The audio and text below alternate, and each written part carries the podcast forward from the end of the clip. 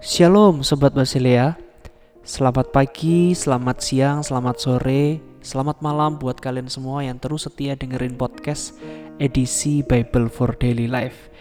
Firman Tuhan hari ini diambil dari Daniel pasal yang ketiga ayat yang ke-14 sampai ayat yang ke-18 Aku membacain firman Tuhan buat kita sekalian demikianlah firman Tuhan.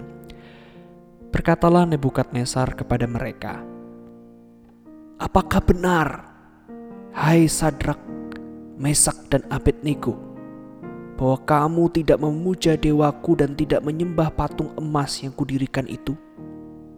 Sekarang, jika kamu bersedia demi kamu mendengar bunyi sangkakala, seruling, kecapi, rebab, gambus, serdam, dan berbagai-bagai jenis bunyi-bunyian, sujudlah menyembah patung yang kubuat itu.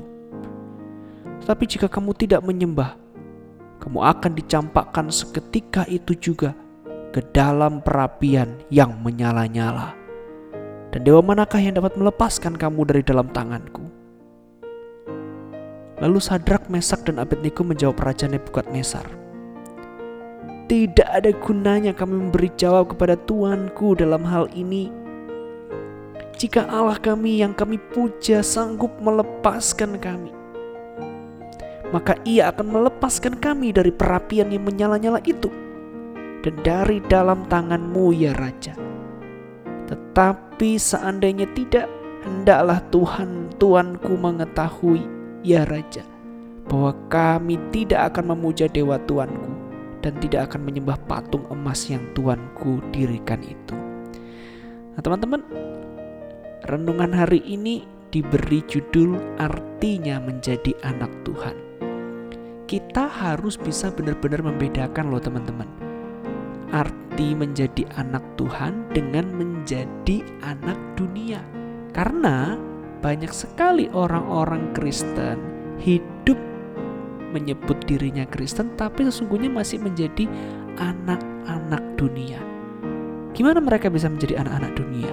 Mereka mengikuti segala sesuatu yang ada dalam dunia ini, mereka mengikuti kejahatannya, mereka mengikuti hal yang dikatakan keren tetapi sebetulnya itu menyimpang dari Tuhan. Itu anak-anak dunia.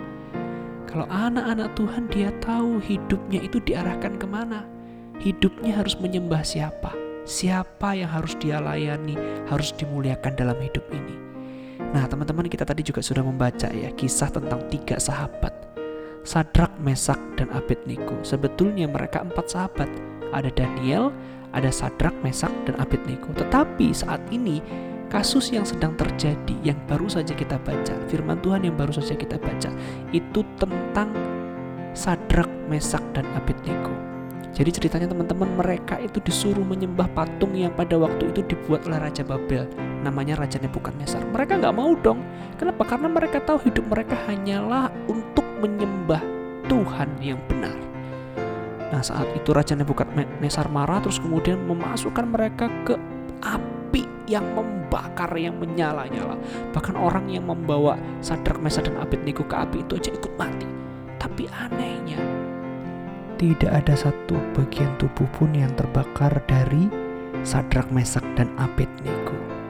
Sampai pada akhirnya Raja Nebukadnezar mengakui bahwa Allahnya Sadrak, Mesak, dan Abednego adalah Allah yang luar biasa.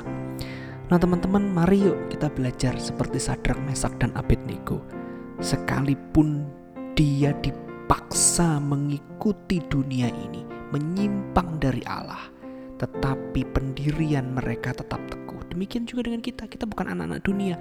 Kita adalah anak-anak Tuhan. Pendirian kita harus tetap teguh di dalam Tuhan. Katakan kepada dirimu, aku anak-anak Tuhan, aku mau hidup dalam kebenaran, aku mau melakukan apa yang benar, dan aku mau memuliakan Allah saja di dalam kehidupanku. Kiranya Tuhan menolong kita menjadi anak-anak Tuhan di tengah kehidupan ini. Tuhan Yesus memberkati.